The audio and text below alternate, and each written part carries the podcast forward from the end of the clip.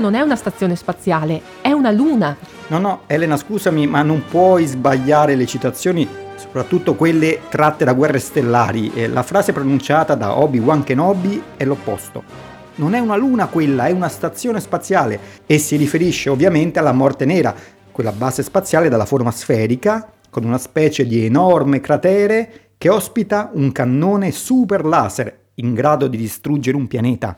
Eh, come sei noioso però, io avevo invertito la frase di proposito. Se Guerre Stellari ci ha stupiti con l'invenzione della morte nera, che assomiglia a una piccola luna, il Sistema Solare ci ha sorpresi con una piccola luna che assomiglia alla morte nera. Questa la so, stai parlando di Mimas, della luna Mimas, solo che temo che in una sfida di popolarità con la morte nera di Guerre Stellari non ne uscirebbe vincitrice. Scommetto che molti non l'abbiano mai sentita nominare. Beh, più che normale, ce ne sono così tante di lune nel Sistema Solare, ma ci pensiamo noi a nominarla, a parlarne. Mimas è una piccola luna rocciosa, ha un diametro di circa 400 km, per confronto quello della nostra luna è di 3400, ed è uno degli oltre 60 satelliti naturali del pianeta Saturno. E se non si fosse capito, anche perché adesso non abbiamo le immagini da mostrarvi, no? siamo in una trasmissione radiofonica, eh, però Mimas assomiglia alla morte nera. Il suo emisfero nord è segnato dalla presenza di un enorme cratere da impatto, che però non ospita nessuna arma di distruzione di massa, eh, bensì al centro c'è un picco alto circa 6 km, anch'esso conseguenza dello schianto che generò il cratere. Ecco, il cratere Herschel, questa è la sua denominazione, ha un diametro di 140 km. È davvero grande per una luna così piccola. Facendo le proporzioni, se Mimas fosse grande come la Terra, il cratere sarebbe più largo dell'Australia. L'impatto che l'ha prodotto deve essere stato di una violenza tale che è quasi sorprendente che Mimas non sia stata distrutta. Beh, la parola distruzione però mi riporta subito alla morte nera. Tanta somiglianza mi fa venire dei sospetti. Eh, non è che quelli di Guerre Stellari hanno preso spunto proprio da Mimas. La morte nera ha oltrepassato il pianeta. Pianeta. Base ribelle a portata di tiro. Potete sparare appena pronte. Iniziare iniezione preliminare. È sospetto legittimo che è venuto anche a me e, come credo, a tutti quelli che hanno visto qualche foto di questa luna. Sono andata a verificare e ho scoperto invece che si tratta proprio di una coincidenza.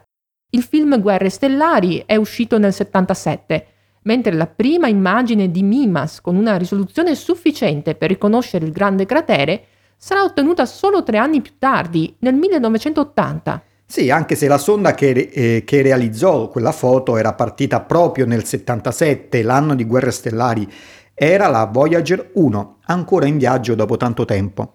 Ecco, salutate le sonde Voyager, Mimas e le altre lune di Saturno, hanno dovuto aspettare parecchio per ricevere altre visite. Era il 2004 quando un'altra sonda, la Cassini, ha raggiunto il pianeta con gli anelli. Così sono arrivate altre immagini di Mimas ad alta risoluzione e bisogna dire che la somiglianza si riconferma.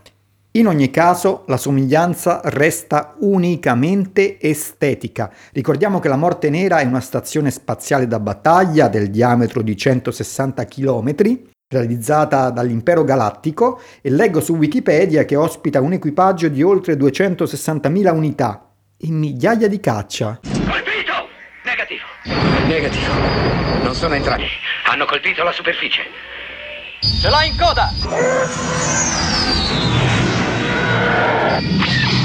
Capo rosso, siamo sopra di te, dirigi al punto.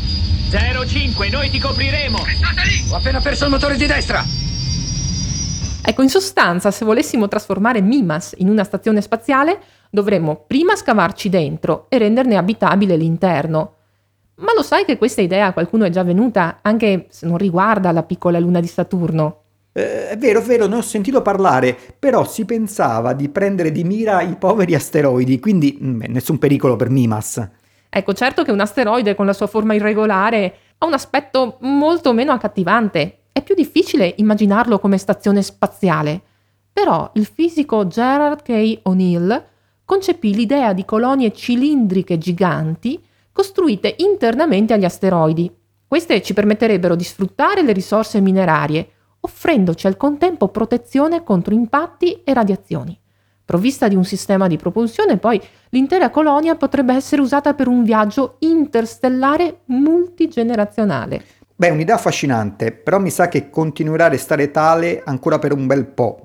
Per il momento ci sono altri progetti più abbordabili, che coinvolgono sempre gli asteroidi e anche un famoso regista. E sarà mica proprio Giorgio Lucas di Guerre Stellari? No, ma in quanto a film titanici, non è certo da meno. Parliamo di James Cameron, che gli amanti della fantascienza apprezzano per Terminator e Avatar, e non solo. Sembra infatti che sia fra gli investitori che appoggiano il progetto Planetary Resources, che punta a effettuare scavi minerari sugli asteroidi, considerati vere e proprie miniere. Eh, va bene, vada per le miniere sugli asteroidi. Noi nel frattempo aspettiamo e restiamo a guardare la realtà di una bizzarra luna che assomiglia a una base fantascientifica. Ma di accostamenti bizzarri, fra scienza e fantascienza, stelle e tv, ne ha ancora molti da proporre. Certo, e per scoprirli vi diamo appuntamento alla prossima puntata.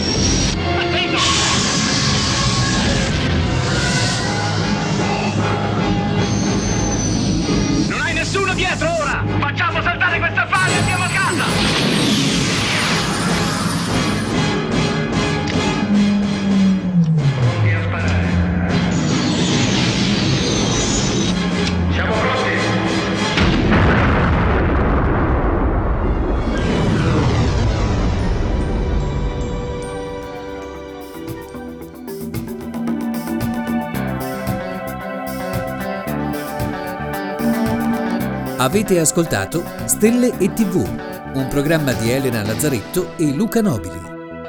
Novità e contatti su www.guardachecielo.it.